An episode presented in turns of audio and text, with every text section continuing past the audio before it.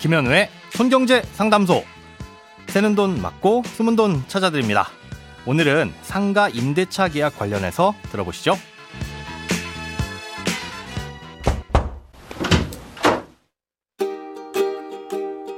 안녕하세요. 늘 다른 청취자의 사연을 들으면서 아, 이런 일도 있구나 했는데 갑자기 제가 황당한 일을 당해 이렇게 글을 남깁니다. 저는 상가를 임대해주고 있는 중인데요. 2020년 9월부터 작년 9월까지 계약 기간이었고 계약이 끝날 때쯤 다시 제가 요청해서 2년간의 연장 계약서를 작성했습니다. 그런데 지난 5월 9일에 평소 연락이 없던 임차인에게서 전화가 왔습니다. 자기가 새로운 임차인을 구했다며 계약서를 다시 쓰자고 하더라고요. 뜬금없는 이야기라 그게 무슨 말이냐며 되물었더니 자신이 운영하는 매장을 다른 사람에게 넘기겠다는 이야기를 평소 주위 사람들에게 했는데 그러다 매장을 넘겨받겠다는 사람을 구했다는 겁니다. 그러면서 이번 주 금요일에 자기들끼리 계약서를 쓰기로 했다길래 저는 일을 하고 있으니 주말에 얘기하자고 했습니다. 새로운 임차인이 어떤 사람인지 무슨 영업을 할지 전혀 모르는 상태에서 무작정 급하게 계약을 해야 하는 상황이 된 것 같아 불안합니다. 새로운 임차인이 마음에 안 들더라도 그대로 받아들여야 하는 걸까요?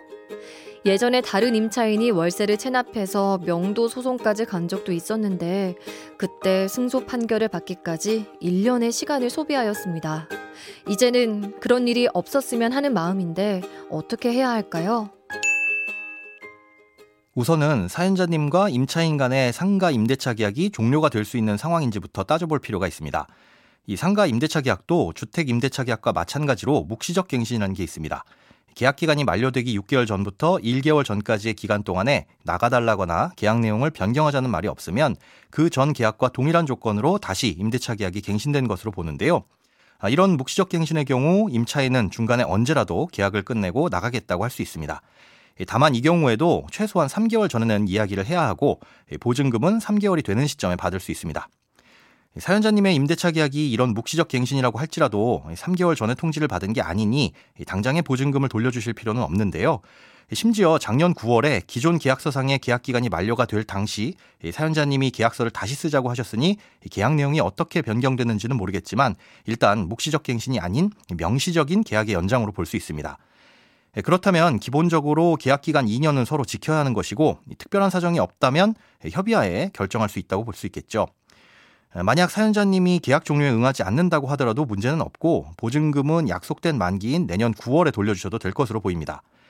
또 지금처럼 기존 임차인이 중간에 일방적으로 계약을 끝내겠다고 하면서 새로운 임차인 간에 계약을 하는 건 당연히 임대인과 맺은 계약이 아니니 계약 자체가 성립할 수도 없습니다.